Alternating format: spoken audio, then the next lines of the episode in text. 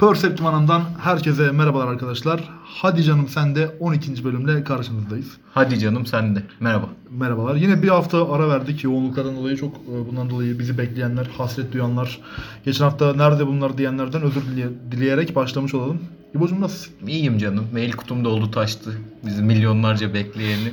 Ben Artık de var. daha fazla üzmeyelim dedik. Büyük Buradayız. isyanlar çıktı. Çok özür dileriz. Toplumu yaraladık. Dolar Rusya yükseldi. Ukrayna'ya ne diye girdi sanıyorsun kardeşim lütfen. Ya bu arada inşallah kötü şeyler olmaz. Endişeliyiz o konuda da. Yani devlet büyüğü gibi açıklama yaptım da yani. yani gerçekten bir insan olarak 2022'de artık böyle kanlı bıçaklı savaş görmek, senaryosunu görmek bile ürkütüyor. Ya çok anladığım konular değil. Çok girmeyeceğim o yüzden ama bir insan olarak umarım iyi sonuçlar Ya olur. sen anlamıyorsan benim zaten hiç söz etmeye hakkım yok bu konuda. Devam. Dış politikadan anlamam yani. İçeride çok güzel konuşurum da. Yani bu hafta isyanları bastırmak için yeniden karşınızdayız. Öyle bu hafta aslında biraz dolu dolu geldik. Özellikle müzik anlamında ve dizi anlamında ve spor anlamında çok fazla şey var. Her anlamda doluyuz belli ki. Öyle nereden başlayacağım bilemediğim için şu an lafı gebeliyorum. Ben açayım. Buyurun. Senin muhteşem bir yazın ve iki tane röportajın yayınlandı. Ben ondan inanılmaz mutluluk duydum ve gurur duydum. Bunu da Twitter'da paylaştım ama burada da tekrar konusunu açmak istedim. Seni de tekrar tebrik etmek istedim. Galatasaray Dergi'de harika bir e, rock ve futbol üzerine yazı. Ayrıca Melo Trimble ve isimlerini hatırlayamadığım Turgay Zeytingöz'le Faik Emre Savaş. çok güzel iki röportaj daha. Onunla başlayalım. Ben tekrar tekrar tebrik ederim seni ve duyurusunu da yapmış olalım. Ya çok teşekkür ederim bir kez daha. Ben şu an mahcubum bir yandan. Ya mahcup oluyorum bir yandan ama e, tabii ki büyük bir şey. Hani daha önce de bahsediyorduk biliyorsun. Senin Twitter'da yazdıkların zaten benim böyle gözlerimi doldurdu onlar. Çok böyle iş aradığım bir dönemde çok böyle aslında belki de istemeyeceğim yerlere başvurduğum dönemlerde en çok isteyeceğim yerlerden biri denk gelmiş oldu. Hani düzenli bir iş olarak yapmıyorum bunu şu an. Telifli bir yazar olarak çalışıyorum. İki sayıda yazım yayınlamış olacak. Bir dahaki sayıda da bir yazı olacak. Yani güzel bir deneyim, keyifli bir deneyim ama daha çok işte tecrübe olduğu için hoşuma gidiyor. Umarım hepimiz için yani bütün arkadaşlarımız için e, böyle güzellikler olmaya devam eder. Yazıyı da beğendiyseniz ne mutlu ki güzel yorumlar geldi. Çok sağ olun. Ha, müzik üzerine yazmış olmak güzel oldu çünkü bununla ilgili tabii ki doğal olarak bir e, bedel aldım. Hani bir, bana bir telif ödendi ve bu parayı bir konser biletlerine harcadım. Bildiğiniz müzik sektörünü, Türkiye'deki müzik dünyasını yaşatan bir e, fedakar bir er oldum yani kendimi şey yapmak istiyorum. Burada askeriyiz müziği diyorum. Heyecandan. Türkiye'de müzik dünyası demişken bir tık Tarkan geçecek mi atsak? Geç, Bir iki saniye, iki dakika. yani Türk Dil Kurumu'ndan özür dileyerek başlıyorum öncelikle ben. ya, yani ben başlayayım. Buyur. Abi şarkının mesajı çok güzel kabul ediyorum. Yani buna saygı duyuyorum. Hani böyle bu böyle hani yarattığı bir enerji var ya insanlarda. Aa Terkan muhaliflik yaptı hü falan. Olunca bunu aslında çok baltalamak istemem şahsen. Çünkü ben de saygı duyuyorum ve ihtiyacımız var böyle keyifli, enerjik şeylere. Çünkü umutlu olmak istiyoruz. Umutlu bir geleceğe yaklaştığımızı hissediyoruz. Şahsen ben hissediyorum yani ama hani müzik olarak konuşmak gerekirse gerçekten hiç beğenmedim. Ee, ama yapacak hiçbir şeyim yok. Bir de geçecek hani şarkının içinde telaffuz değişebilir. Bu normaldir. Her dilde, her yörede farklı konuşur insanlar. Geçecek, gidecek, geleceğiz, edeceğiz. istediğini söyleyebilir ama e, bana göre tamamen kendi şahsi fikrim. Herkes istediğini yapabilir ama şarkı sözlerini yazdığı açıklama kısmında bari hani geçecek, yapacağız, oynayacağız falan yani çok zoruma gitti bilmiyorum çok saçma geldi bana. Ben oynayacağız demekten yanayım. Ee, öyle Tarkan'a eleştirimi bu şekilde getirmiş olayım. Ben Kadıköy çok, çok gergin. basit buldum maalesef. Yani üzülerek söylüyorum. Ben Tarkan'ı çok severim. Birçok kişinin aksine. Ee, Birçok kişinin aksine derken bunu be- e, beğenmeyenlerin bu şarkıyı, beğenmeyenlerin birçoğunun aksine ben normalde Tarkan'ı seven birisiyim ve çok fazla da dinlerim eski albümlerini, eski şarkılarını. Ama dediğim gibi çok basit buldum. Burada da Mor ve Ötesi'nin yine o muhalif sözlerden, parçalardan oluşan albümünü överken hep söylediğimiz bir şey vardı. Özellikle ben çok söylemiştim. Böyle ince ince işlenmiş, ilmek ilmek örülmüş çok hissediliyordu o. Burada da tam aksine sanki hiç uğraşılmamış gibi. Hani Tarkan'la evde otururken iki dakikada söyleyebileceği bir şarkıymış, üreti- üretebileceği bir şarkıymış gibi duyuldu bende. Pek beğenemedim maalesef. Evet kimseye de laf dalaşına şeye girmiyorum. Senin başta söylediğin e, fikre katılıyorum hani.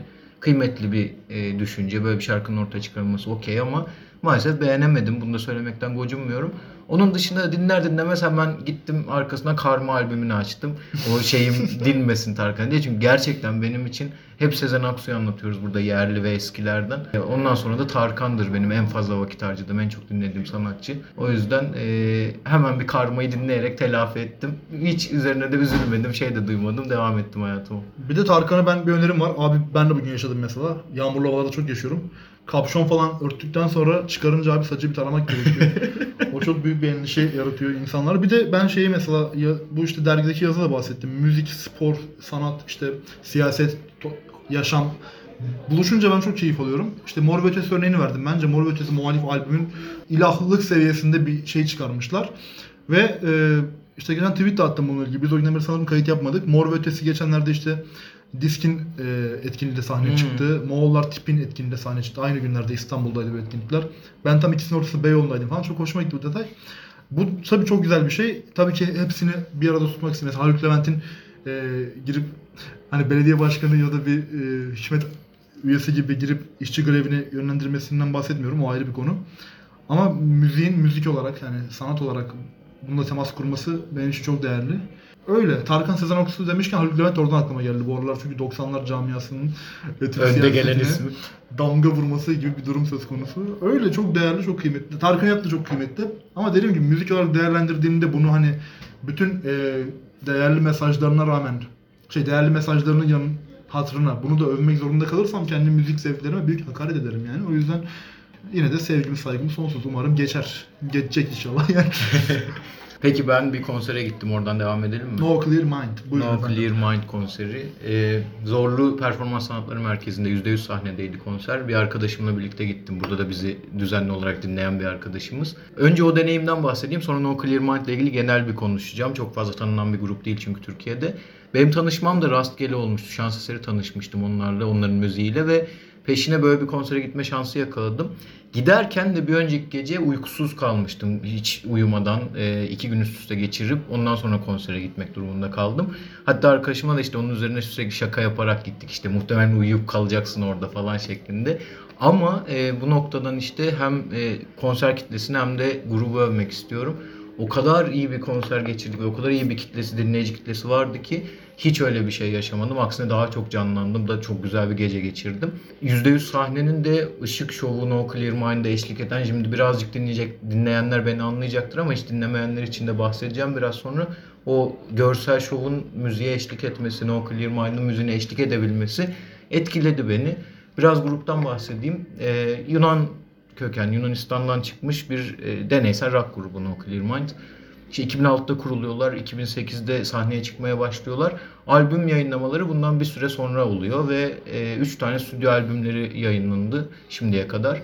E, Dream is This Destiny, e, Mets ve Makena diğer iki albümün de ismi. Benim de hepsini severek dinlememe rağmen bazı şarkıları ayrı tuttuğum oluyor. Bunlardan iki şarkı direkt olarak ilk albümden, Dream is Destiny albümünden. Albüme ismini veren Dream is Destiny şarkısı ve A New Sun isimli diğer şarkısı benim çok çok hoşuma giden ve sürekli dinlediğim şarkılar. Diğerlerini de sevmeme rağmen bu ikisi ön plana çıkıyor. Herkeste de sanırım öyle bir e, beğeni oluşmuş bu şarkılara karşı ki konserde en çok talebi bu iki şarkı aldı. Ben onu bilmiyordum mesela çok kitlesine de hakim olmadığım için. Dedim ya orada da şaşırdım aslında böyle kaliteli tırnak içinde bir kitle. O konseri gerçekten isteyerek bilerek gelen bir kitle beklemiyordum ben. O anlamda da hem sürpriz oldu hem çok hoşuma gitti. Ee, bir tane daha şarkıları var Starless Night. O başka bir albümden. Hatta single olarak çıkarmış bile olabilirler. Onu da çok beğeniyorum. Bu üçünü ve diğer albümleri de tavsiye etmiş olayım. Bir de o dinleme deneyimimden ilk dinlediğim andan beri bana ne hissettiriyor ondan bahsetmek isterim. Böyle hep benim aklıma şey geliyor abi. Eskiden biz çocukken Windows'un arka planları vardı hatırlar mısın? Böyle bir boşluğun içerisinde süzülürdü. Renkli renkli Ha. bir arka plan. Tam olarak onu hissettiriyor bana. Başladıkları, çalmaya başladıkları andan itibaren ve uzay boşluğuna fırlatıyorlar gibi. Ve orada zaten renkli bir dünyaları da var. Ee, çocuklar çok cool adamlar falan. Şarkıları da, parçaları da öyle. O renkli dünyada oradan oraya savruluyorsun ve başı sonu belli olmayan bir müzik tarzları var. O en çok beni çeken. Çok fazla dinleyici kitlesi yok Türkiye'de dediğim gibi. Daha önce Agar Agar konusunda da benzerini söylemiştim. Çok tanınmıyorlar ama burada enteresan bir şekilde dinleyenleri vardı. No Clear Mind öyle de değil. Yani Türkiye'de de çok fazla bilinmiyorlar ama hem komşumuz olmaları itibariyle hem sanıyorum bir şekilde kitlesi olduğunu fark etmişler az da olsa. Türkiye'ye sık sık gelip gidiyorlar. İki gece üst üste konser verdiler Zorlu'da. O yüzden hiç bilmeyenin de bakıp bir aşinalık duyabileceği, hoşuna gidebileceği bir e, grup şiddetle tavsiye ediyorum. Ben de bakayım buna. Tabii tabii. E, müzikle ilgili bu hafta yol uzunuz. Devam ediyoruz yani. Yolumuz, Tabii, buyurun. Uzunuz derken yolumuz uzun. Bizle ilgili bir durum değil. Biz uzun değiliz yani. Sen uzunsun ben uzunum gerçi de. E, bu hafta sinemadaki 80'ler nostaljimi müzikte kullanmak istiyorum hocam. Hazırsan. Buyurun. Fikret Kızılok ve Bülent Ortaçgil'in çok meşhur albümü. E, Pencere Önü Çiçeği. Epeydir dinlediğimiz aslında çok üzerine konuşacak bir şey olmadı. Şey, birkaç şey dikkatimi çekti. Albümde hem böyle Fikret Kızılok ve Bülent Ortaçgil'in yıllardır bildiğimiz çok duygusal, lirik tarafı ön plana çıkan şarkılar var. İşte Pencere Çiçeği, Değirmenler, Güneşin Aynasında falan gibi. Ama bunun dışında işte entelektüel gibi, şarkıdaki maymun gibi ve en önemlisi benim çok sevdiğim Uyusun da Büyüsün gibi şarkılarla beraber bir de Olmasın Varsın gibi bir biraz daha böyle farklı duygulara hitap eden şarkılar. Olmasın Varsın şöyle bir şey abi. Bülent Ecevit'in şiiri. E, Bülent Ecevit'in Türk-Yunan dostluğu üzerine yazdığı bir şiir ve 1947 yılında Londra'da yazdığı bir şiir. Şöyle bir şey oluyor. 1974 yılında Bülent Ecevit'in başbakanlığında Türkiye Kıbrıs Barış Harekatı'na hazırlanırken ya öyle bir gündem meclisi konuşulurken muhalefetten kim olduğunu bilmediğim bir isim, hangi parti olduğunu bilmiyorum. Ee, Bülent Ecevit'i bu şiiri 1974'te yazmış gibi lanse etmeye çalışıp işte hani bu tarz duyguları besleyen bir yani bu de, bu olaya bu tarz duygusal yaklaşan bir hükümet liderinin bu olayda değerli hani gerekli hassasiyeti gösteremeyeceğini söylüyor. Bülent Ecevit de çıkıp diyor ki bunu ben 1947'de yazdım fakat yazdığım her şeyi bugün de altına imzamı atarım getirin diyor. Çok değerli bir tavır yani. Bülent hani Ecevit belki sonradan çok eleştirilen dönemleri oldu ama 70'lerdeki Ecevit gerçekten Türk siyaseti için çok önemli bir figür. Öyle bir hikayesi var ve çok güzel bir müziği var. Çok güzel bir sözleri de çok güzel şarkının. Öyle başlıyor. Ondan sonra işte entelektüel diye bir şarkı var. O muhtemelen dönemin aydınlarının tepki yani işte ya Fikret Kızılok tam anlamıyla bir liberal eleştirmeni. Çok fazla liberal eleştiri şarkı var.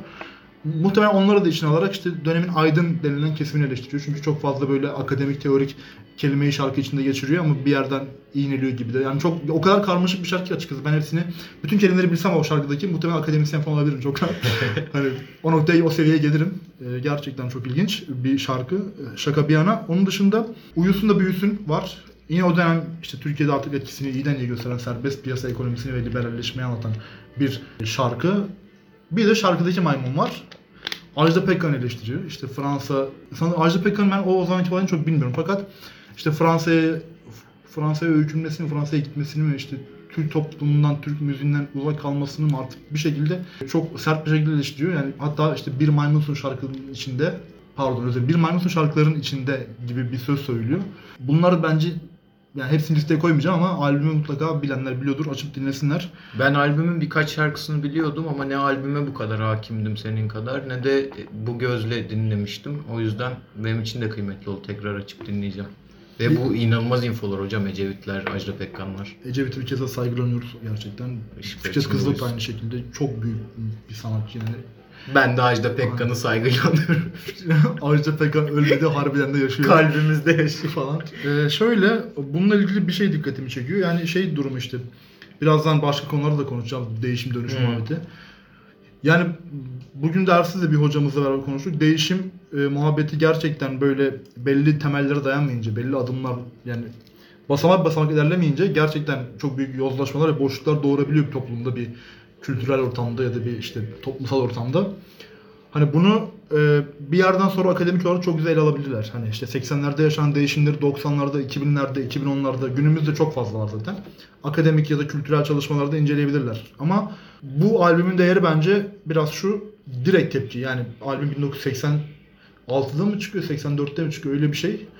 Ve direkt tepki yani dönemin içindeyken bir sanatçı gözüyle doğrudan tepki verilmiş. Bu çok değerli. Çünkü bu hani dönüp analiz etmek bir yerden sonra kolay. Çünkü olmuş bitmiş ve artık hani bir zemine oturmuş artık tartışılacağı bağlam belli olmuş konulardansa o dönem buna eleştirenlerin verdiği tepkileri de onların gözünden o dönemden dinlemek, gözlemlemek açısından çok değerli bir albüm.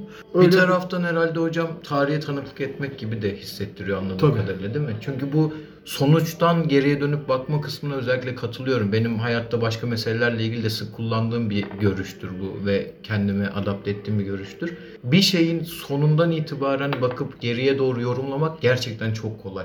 Dediğin gibi çünkü kontekste oturuyor. Birçok insanın fikri ortaya çıkmış oluyor ve bir tarafı bir şekilde benimsiyorsun. Hiç benimsemesen bile etkilenebiliyorsun.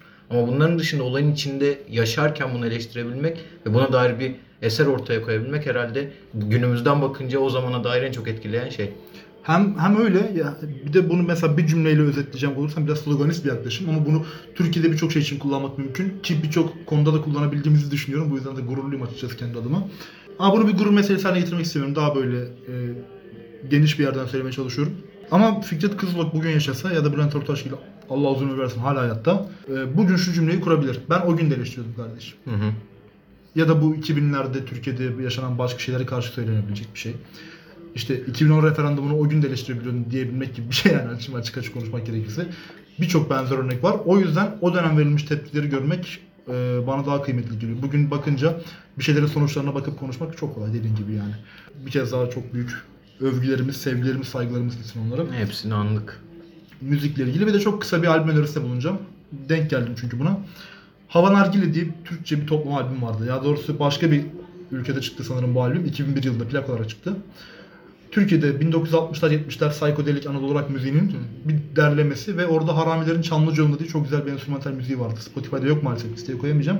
Onu bulmak için bir daha arattım albüm Spotify'da. Bulamayınca başka bir Hava Nargile diye albüm çıktı ve albümdeki e, font, kullanılan font orijinaldekine yakın bir font. Öyle bir albüm keşfettim. Muhtemelen ona karşı bir göndermesi vardır. Çok emin değilim. Onu da listeye de koyacağım şarkıyı. Orada acayip güzel birkaç tane şarkı var. Biri Sirba diye yazılıyor dinliyorsam. Orada çok güzel bir piyano solo var. Belki geçen hafta koymuş bile olabilirim. Koymuşsam başka bir şarkı koyarım yani. Ben hatırlayamadım. O bir dinledim ben bizim playlistte de. Çünkü geçen hafta keşfetmiştim. Podcast'te konuşmayı unutmuştum. Onu buraya eklemiş olayım. O albüm çok güzel bir albüm. Müzikle ilgili benim söyleyeceğim bu kadar. Peki sinemaya geçelim istersen. Buyurun hocam direkt sizden başlayalım. E, Beni Sevenler listesi izledim yakın zamanda. Emre Erdoğdu'nun 2021 yapımı filmi.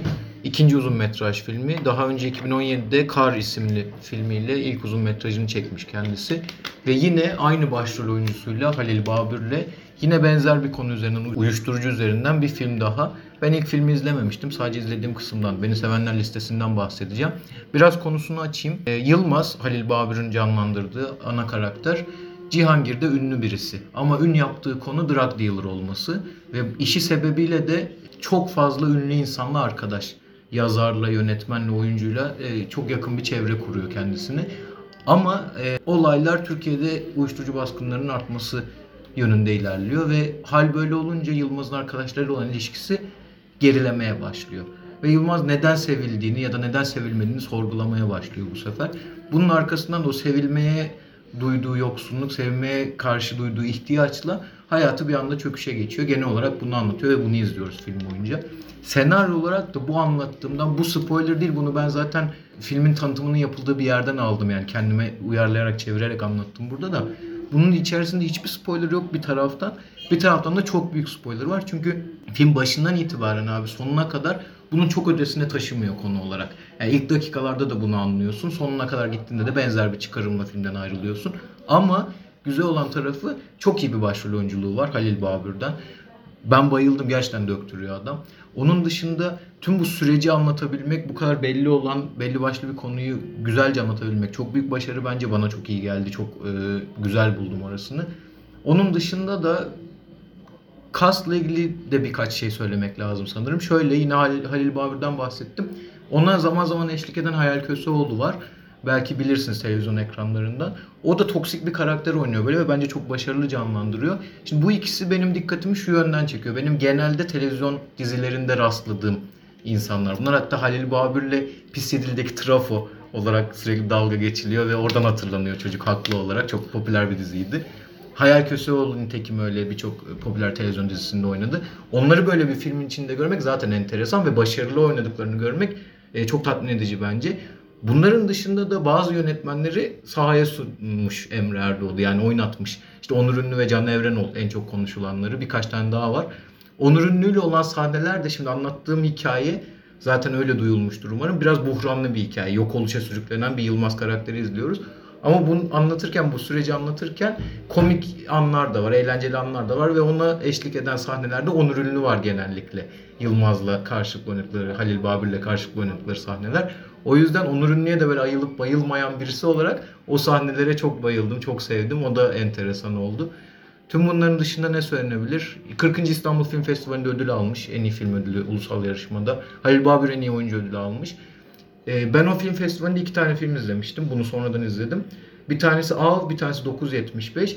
Film e, Beni Sevenler listesi film olarak ikisinin de önünde bence. Yani ben daha çok sevdim ikisine göre de ama diğerlerini izlemediğim için şimdi çok ahkam kesmeyeyim. Birinciliği hak etmiş mi etmemiş mi bilmiyorum ama Halil Babür'ün oyunculuğu o kadar üst seviyede geldi ki bana. Yani diğerlerini izlesem de fikrim değişmez. Muhtemelen o hak etmiştir kesin diyebiliyorum gönül rahatlığıyla.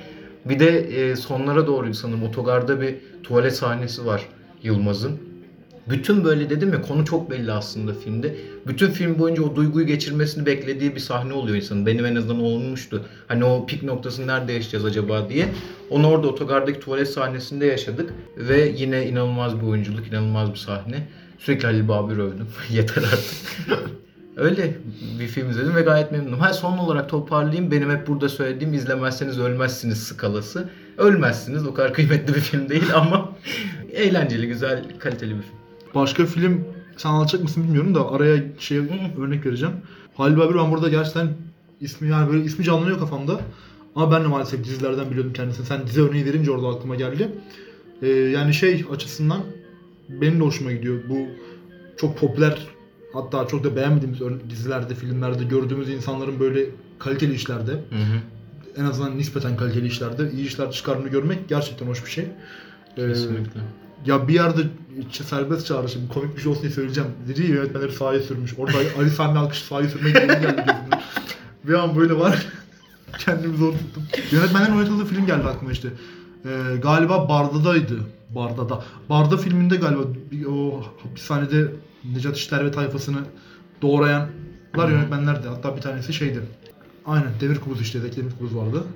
Ee, acayip bir şeydi yani o sekans. Zaten film Serdar Akar yönetmeni zaten çok karanlık bir filmdi. O, o geldi aklıma birden bire. Evet, Barda'yı severim ben izledim de ama bu infolar yok bende güzel. Barda. Çok gerilimli film ya. Her zaman başımıza böyle şeyler gelir düşüncesi falan var. Ee, ben filmle ilgili yani sinema filmi bu hafta izlemedim. Ee, ama şöyle bir örnek vereceğim. Yani örnek derken e, bu geçenlerde sizle buluştuğumuz gün Galatasaray Göztepe maçını izlediğimiz gün Sahaf'tayım. İmge Sahaf var Kadıköy'de biliyorsunuz. Orada 2 liraya Cumhuriyet Tarihi kitapları var. Bu Cumhuriyet Gazetesi'nin. Ee, onları görürken bir tane Aziz Nesin kitabı çarptı gözüme. O da aynı standta. Topladım böyle bayağı 15 tane falan kitap. Hatta 14 tane aldım da. E, özür dilerim bardağı deviriyordum arkadaşım. 14 tane aldım da. Abla dedi ki 2 lira bozuluyor bir tane daha al falan. Gittim böyle bir sürü kitap aldım. İşte Emin Çoğalaşanlar işte Turgut nereye koşuyor kitabı vardı. Turgut nereden koşuyor özür dilerim. Sonra işte Aziz Nesin'in bir öyküsünü falan aldım. Bir sürü kitap aldım böyle. Aziz Nesin'i görünce aklıma Zübük geldi. Turgut'u görünce Turgut nereden koşuyor görüyor. Şimdi benzetmek olmasın ama şimdi hani yanlış anlaş- anlaşılmasın istiyorum. Fakat e, şöyle bir şey var. E, Zübük'e baktım. Ben Zübük'le ilgili şeye çok şaşırmıştım. O geldi aklıma. Ona değinmek istedim bu hafta. Zübük e, her ne kadar böyle 1980'de yapıldığı için 80'ler sinemasıymış gibi kalsa da aklımızda aslında o 70'lerin bitişine biraz da tekabül eden bir dönemde oluyor.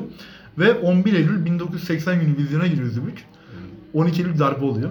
Film doğal olarak devam etmiyor falan. Ben bunun gibi çok çok üzülmüştüm ama film şu yüzden çok anlamlı geldi bu, bu detay bana. E, tabii ki bu hani bir doğal süreç içinde gelişiyor, tarihsel bir süreç içinde gelişiyor ama orada Kemal Sunal işte bir memur olarak başlayıp sonradan işte siyasete yükselen, kasaba siyasetçisi olarak yükselip sonradan işte bir şekilde yolunu bulan bir adam oynadığı için şey geliyor gözümün önüne işte o oluyor 12 Eylül darbesi oluyor sonra maalesef çok kötü bir olay ama bunun farklı sonuçları oluyor sonra ekonomik olarak. Sonra işte benim memurum işini bilir diyen bir işte hükümet falan geliyor başımıza. O detay dikkatimi çekti.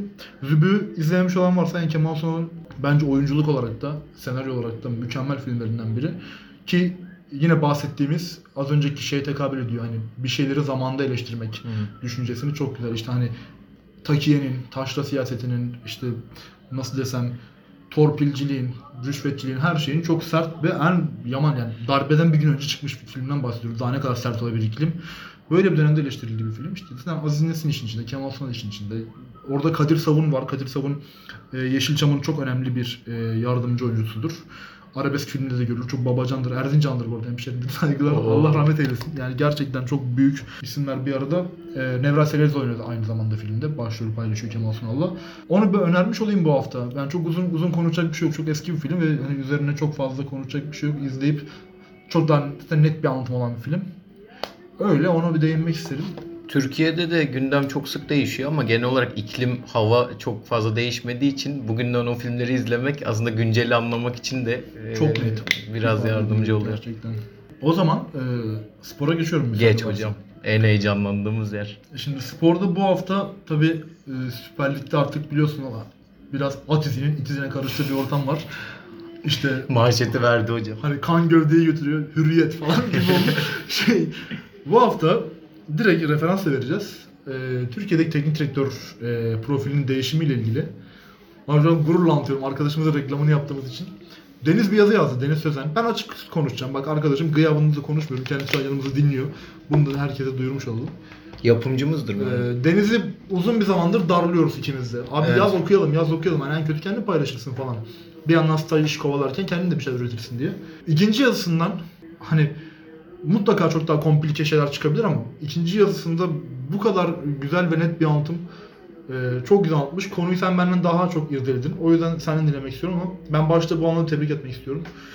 Arkadaşımız sevgiler, saygılar sunuyoruz kendisine. Tamamen katılıyorum. Daha fazla e, övmeyeyim ben de. Gerçekten çok iyi bir yazı. Yüzüne karşı da söyledim zaten. Deniz'in yazısı Türkiye'deki hoca değişimini, bir gençlik rüzgarını anlatıyor. Eski hocaların daha saf dışında kalmasını. Ben yakın dönemde Arhan Atapilovoğlu'nun e, Sokrates Şubat sayısında yazdığı bir yazıyı okumuştum. O da aynı konuyu dünya üzerinden anlatıyor. Nagelsmann'lar üzerinden işte eski hocaların biraz daha saf dışı kalması üzerinden. Bu ikisini birleştirince bir daha aynı zamanda işte maçlar da izliyoruz, Şampiyonlar Ligi izliyoruz, o bu derken benim de kafamda belli fikirler oluşmaya başladı ve onları anlatmak istedim bugün. Şöyle abi, Salzburg e, Bayern Münih eşleşti biliyorsun Şampiyonlar Ligi son 16 turunda ve o maça çıkan iki hoca aslında birbirlerinin benzer e, tarafları olan, birbirlerinin aynı ekollerini takip eden Alman hocalar. Tüm bunların içinde değerlendirebilecek en önemli nokta çok genç olmaları. İşte 87 ve 88'de olması lazım ikisinin peş peşe. Ve bu tarz hocaların artık dünya futboluna hükmettiğini görmeye başlıyoruz ve trend değişiyor diye anlatılıyor hep. Türkiye'de de işte Deniz'in anlattığı gibi Şenol Güneşler'in, Fatih Terimler'in bir şekilde e, yavaş yavaş oyunun dışında kaldığı bir dönemden bahsediyoruz. Bunun bence saha dışında şöyle bir okuması yapılması gerekiyor. Tabii ki gençlik var evet yani orada bir yaşın erken olmasının büyük bir avantajı var ama burada gençlik çok sayıya bağlı, bağımlı bir değişken gibi geliyor bana. Ben yüzden onu biraz daha bağımsız bir değişkene çevirmeye çalışıyorum kafamda. O da dinamizm. Futbol çok daha dinamik bir yere gidiyor abi. Özellikle her yerinde sahanın da saha kenarında daha dinamik bir yere gidiyor. Bunu şuradan örnek verebiliriz. Yaşa bağlı olmamasını. Carlo Ancelotti mesela. Paris Real Madrid maçını izliyoruz. Real Madrid birçoklarının da eleştirdiği üzere ama bu bir gerçek. Geriye yaslanarak oynadı değil mi? Oynamak zorunda kaldı. Mecbur Çünkü kaldı, elindeki oyuncu profiline bakıyorsun. Rakip takımın yeteneklerine bakıyorsun. İşte sende bir taraftan Vinicius var kontra kovalayabilirsin vesaire derken o yapıya büründürdü takımını ve aslında çok da başarısız olma. Tam maçı kaybetti ama belki hala turu kaybetme ihtimali e, şey kaybetmeme ihtimali, turu geçme ihtimali var. Şimdi Carlo Ancelotti'yi düşünürken de şu geliyor aklıma. Sevgili İlhan Özgen çok anlatır. Burada da sık sık kulağını çınlatıyoruz. Senin arkadaşın sayılır artık, abin sayılır. Carlo Ancelotti Parma'dayken o katı 4-4-2'sine sarılıp Baggio'yu transfer etmek isteyen Parma'ya kardeşim ben bu adamı nerede oynatacağım diyen bir adam. Baktığımız zaman bugün yaşlı haliyle hala Real Madrid'in talep ettiği o tarihin en kötü dönemlerinden belki kadro yapısı olarak en kötü kadrolarından bir tanesini Real Madrid şampiyonluğu oynatan bir adam. İşte bu arada belli ki bir şeyler değişti. Carlo Ancelotti Paris'e karşı ben ne olursa olsun Madrid gibi hücum edeceğim diye çıkmadık mesela. Bu yaştan başka bir şey gösteriyor bence. Hala hocanın dinamik olduğunu. Yine Carlo üzerinden Everton'da peş peşe çalışan iki hoca var. Bir tanesi Carlo Ancelotti, diğeri Rafael Benitez. Bu ikisinin de ortak noktası 2005'te İstanbul finaline götürüyor bizi. O romantik hep konuştuğumuz finale. Orada bir tarafta Carlo'yu bir tarafta Rafa Benitez'i görüyoruz. Ama aradan geçen yıllarda Rafa Benitez hala izleyenleri, takip edenleri tarafından hep korumacı, savunmacı futbol anlayışıyla oynatan ve bugün çok büyük ihtimalle çok büyük sürpriz olmazsa Madrid'lerde tepe noktalarda iş bulamayacak bir hocayken o gün kaybeden Carlo Ancelotti bugün Real Madrid'in başında Şampiyonlar Ligi'nde tur kovalıyor yine La Liga'da şampiyonluk kovalıyor. Bu yine yaştan öte bir şey olduğunu bize anlatıyor. En tepedeki hocalara bakmaya devam edelim abi. Pep Guardiola ve Jurgen Klopp. Biz hep neyi konuşuyoruz? Bu hocalar neyi başarıyor da bu kadar neyi diri tutabiliyorlar diye. Onlarda da ben saha için onları çok fazla anlatmaya gerek yok artık herkes biliyor ama kenarda bile bir fiziksel olarak kendilerine tezahür ettiğini görüyorum o dinamizmin. Çünkü Sporting'i Şampiyonlar Ligi'nde farka boğdu Manchester City çok yakın zamanda. Farklı gidiyor maç. Çok önde Manchester City. Kenara bakıyorsun Pep Guardiola hiç durmuyor. Birine bir şey anlatıyor, oyuncusuna sataşıyor, kızıyor, ediyor. Çok hareketli. Yine bir dinamizm var. Jurgen Klopp abi hiçbir maçını izleme. Hayal et şimdi Jurgen Klopp'u. Bir maç düdüğü, son bitiş düdüğü çalmış. Ve bir Jurgen Klopp hayal edelim. Benim gözümün önüne gelen ilk sahne Klopp sahaya girmiş. Oyuncularla tebrikleşiyor. Başkalarıyla konuşuyor. Yine bir hareket Hatta halinde. rakiple de tebrikleşiyor yoruma göre. Rakiple konuşuyor, tartışıyor belki. Yine bir mobilite var, yine bir dinamizm var. Saha içine girelim abi biraz. Hep böyle e, kendi kafamda canlandığı için o süreçten anlatmaya çalışıyorum. Saha içerisinde ne oluyor? Yine en tepedeki futbolculara bakalım. Burada hep öv- övdüğümüz Bernardo Silva. Saha içerisinde net bir yerini söyleyebiliyor muyuz bu adamın? Yok. Kanat oynar, kanat forvet oynar, merkezde oynar, hücumda oynar, sahte 9 oynar. Hepsini oynatıyor zaten Guardiola. Yine Liverpool'dan Trent Alexander-Arnold'a bakalım. İki sezondur bu adam neden orta saha oynamıyor diye tartışılıyor. Sağ kanadı tamamına hakim. Asist yapar, gol atar, frikikten gol atar. Trafik oyun kurar. o niye öyle fark etmiş? Böyle oyunculardan bahsediyoruz. Dolayısıyla biraz daha saha kenarındaki dinamizmin saha içine de yansımasıyla birlikte ben şöyle bir iklim seziyorum abi. O modern futbol anlatısının içerisinde bunu hissediyorum. Kenarda hocaların daha özelleştiği, daha spesifik alanlara girdiği, mesela Klopp'un taç antrenörü hep romantik olarak anlatılır ya, ona güvenmesi gibi. Böyle bir durum var kenarda. İçeride de bence saha içinde de oyuncuların çok daha fazla alana hakim olduğu, ya hakimiyet range'lerinin e, boyutunun çok genişlediği bir oyun hissediyorum. Mesela buna da çok çabuk alıştık. Virgil van Dijk mesela abi. Yine hayal edelim herhangi bir maçta Van Dijk'i. Hemen uzun bir pasla, menzili çok uzun bir pasla Salah'ı görebiliyor değil mi? Ve kucağına atıyor topu. Salah da onu kontrol ediyor. Liverpool tehlikeli bir hücum yapıyor. Eskiden bir savunma oyuncusundan, bir stoperden böyle bir şey hiç beklemezdik. Ve bu çok çok ekstraydı. Bugün şunu konuşuyoruz. Ayağı iyi stoper. Ayağı iyi kaleci. Hatta özür dilerim e, bu isim verip şey yapmak istiyorum ama Kalas stoperler övülürdü. Tabii ki abi Yani- Stam benim çocukluğumun kaliteli stoperiydi ve kralıydı yani. Abi yani isim Türkçe, yani Türkçe Türk değil, verme, Türk. verme. Vermeyin değil mi? Neyse Verme. tamam devam edelim. Benim de aklıma geliyor. Beton gibi adamlar vardı yani neler oldu yani. Dolayısıyla ben bu iki muhteşem yazıyı okuduktan sonra aklımda yaş meselesine takılıp böyle bir şey düşündüm ve buraya taşımak istedim. Bütün o hikayeyi bence anlatan, hep modern futbolu anlatan, hatta Türkiye'den de örnek verelim yaşlı onu unuttum. Abdullah Avcı abi. Yani beğenmediğimiz, sevmediğimiz zamanlar elbette ki oluyor. Ben çalıştığı takımları da genel olarak beğenmiyorum ama hakkını vermek lazım. Şu anlamda Başakşehir'e çok acayip bir yapı kurdu Abdullah Avcı. 8 puanla şampiyonluğu kaybederken başka faktörler var tabii ki ama esas nokta neydi? Kendi oyununa çok sarılan, ne olursa olsun vazgeçmeyen, ölse vazgeçmeyen bir hoca izliyordu kenarda ve kaybetti. 8 puandan şampiyonluk verdi. Bugün Trabzon'un başında hemen her hafta farklı bir anlayışla sahaya çıkan Abdullah Avcı ve tarihi bir şampiyonluğa doğru gidiyor. Abdullah Avcı genç bir hoca değil. Ama o dinamizmi sürekli saha içerisinde tutan oyuncularıyla, takımıyla paylaşabilen bir hoca. Dolayısıyla o yaş meselesi biraz daha sayıda kısıtlı kalıyor bence. Çok bağımlı bir değişken oluyor dediğim gibi. Ama işin bağımsız tarafında o dinamizm çok büyük etken. Yani ben bunu hissettim o iki yazıyı okuduğumda ve saha içine baktığımda. Öyle taşımak istedim. Sen de galiba Süper Lig'le ilgili benzer bir örnek vereceksin. Süper Lig'le ilgili değil yani ona geleceğim ama şöyle bir şey var abi. Süper Lig'le aslında örnek değil de ben şeye tak- takıl- takılıyorum biraz. Bu e, hocalarla ilgili işte değişen hoca kimliği. Mesela aslında artık biraz daha orta yaşa kayıyorlar ama işte Guardiola, Conte, Tuchel falan gibi. Ben mesela şeye biraz sinirlenmeye başlamıştım ama o son yıllarda sanki biraz kırılıyor bu gidiyor. Senin fikrini alacağım bu konuda biraz da. Hani bir takım başına böyle e, parlak ve 40'lı yaşlarında genç bir hoca geldiğinde ya da 50 yaşlarının başında bir hoca geldiğinde uzun vadeli beklenti konusu da bazen abartılıyor. Bu da romantize ediliyor işte. Yani tamam mesela Liverpool ve Jurgen Klopp çok değerliydi. Çünkü uzun vadede geldi o başarı ama ben biraz şeye de artık böyle önem veriyorum. Hatta benim için daha değerli oluyor. Yani işte Tuchel'in Chelsea'ye dokunuşu. Yani hı. Chelsea şu an şampiyon olamayacak belki. Ama şampiyonluğu aldılar arada. Yani. Ve geçen sene çok iyi bir takım oldular. İşte çok takip etmiyorum ama son maç özelinde örnek vereceğim. Abi mesela Conte'nin Tottenham'a oynattığı futbol ben mahvoldum yani. Keyiften dağıldık, paramparça olduk. Süper maçtı. Ki karşısındaki takım çok formda. Şampiyonluğun bir numaralı favorisi. Ben hala öyle görüyorum maalesef. Liverpool'da da şimdi maalesef diyorum. Ama kitledi yani perişan etti yani. Harry Kane'in oynadığı oyun falan. O ani dokunuşları da bir yandan çok seviyorum. Yani birazcık o hani sonuçta Tottenham'dan bahsediyoruz, Chelsea'den bahsediyoruz işte ya da bir Ancelotti'nin Real Madrid'den bahsediyoruz. Bunlar yarışmacı takımlar. Hani bir 4-5 senelik projelerle değerlen nasıl nasıl anlatsam sürekli o beklenti yaratmak da bana doğru gelmiyor. Hı hı. Türkiye'de mesela hiç gerçekçi değil. Hani Torrent geldi şimdi Galatasaray'a. O hani o olacak mı konuşuluyor. Mesela çoğu insan diyor, yardımcıları da demiş geçen kim? Luis Camposeri galiba geçen gün işte. Uzun vadede çok oynatacak. Ya evet tamam bu seneye de gözden çıkardık ama seneye Galatasaray yarışmacı olamazsa kimse demez Galatasaray 5 sene sonra çok iyi olacak yani. Galatasaray seneye şampiyon olamazsa ikincilik bile artık şey olacak, tepki haline gelecek. Ee, Süper Lig'e gelecek olursam ya ben çok güzel bir şey yaşandı bu hafta. Ona değinmek istiyorum çok ufak. Bülent Korkmaz Çaykur Rize'ye gitti. biliyorsun. Maalesef ya. Ben de çok üzüldüm. Tartışılan bir konu. Ee, Bu arada senin fikrini alacağım dedim almadım özür dilerim. Orada bir şey söyleyecek miydim? Estağfurullah abi soruya ben gelemediğim için bir şey Şey söylemek işte hani sen mesela ne düşünüyorsun burada?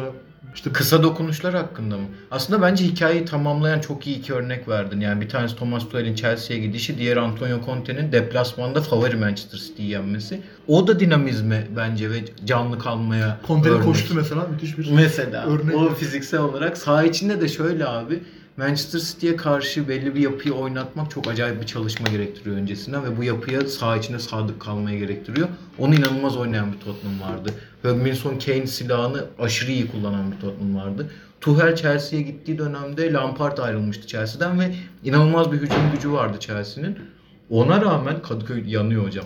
patlama oldu bir ara galiba. Ona rağmen Tuchel dedi ki ben bu takımı daha savunmacı oynatacağım ve Şampiyonlar Ligi aldı dediğin gibi. Süreç iyi ilerlemeyebilir. Belki o gerekli dönüşümü Tuchel de iyi yapamamıştır sonrasında. Yarın Conte de yapamayabilir ki Conte zaten kısa vadeli bir hocadır genel olarak. Ama kendi içerisinde dönem olarak da o kısa vadede de bence yine canlı kalmayı, dinamizmi anlatan, dönüşümün kıymetini, değişimin kıymetini anlatan iyi, iyi iki örnek. Teşekkür ederim. Ya işte az önce hızımalayıp girdiğim örneğe geri geliyorum şimdi. Buyurun. Bülent Korkmaz Rize'ye gitti. Ya şöyle bir şey var. Ben şimdi tabii ki bunu beklemek hem bir Galatasaray taraftarı hem Bülent Korkmaz'ı seven bir insan olarak mantıksız ama şöyle bir düşünce vardı ulan. Dominic Torrent muhtemelen arada e, Fatih Terim'den sonraki tepkileri de kaldıramayarak e, muhtemelen kısa süreli olacak diye düşünüp e, sonrasında ya Bülent Korkmaz ya işte hani inkar ediliyor. İnkar değil pardon. Yalanlanıyor ama Okan Buruk gibi bir şey bekliyordum Galatasaray'dan. Ama şey Bülent Korkmaz'ın Rize'ye gidiş şu bakımdan tartışılıyor. Hani Galatasaray ile Rize Spor'un ilişkileri çok açık ortada. Hamza Hamzoğlu'ndan sonra şimdi Bülent Korkmaz'ın aynı şekilde gitmesi. Hadi Hamza Hamzoğlu tamam teknik direktör Galatasaray'da çok büyük işler yaptı. Ee, ama Bülent Korkmaz'ın değeri çok daha fazla yani e, oyuncu olarak da Galatasaraylı olarak da. Bu tartışma konusuna yani ben de katılıyorum. Bence Bülent Korkmaz Rize'ye gitmese başka bir kulüpte iş bulurdu Galatasaray olmasa bile. Böyle bir ortamda Rize'ye gitmesi beni çok açıkçası taraftar, tamamen taraftar olarak konuşuyorum. Duygularıma yenik düşmüş olabilirim. Yaraladı. O konuda ufak bir sistem etmek isterim Bülent Hoca'ya, Bülent Kaptan'a.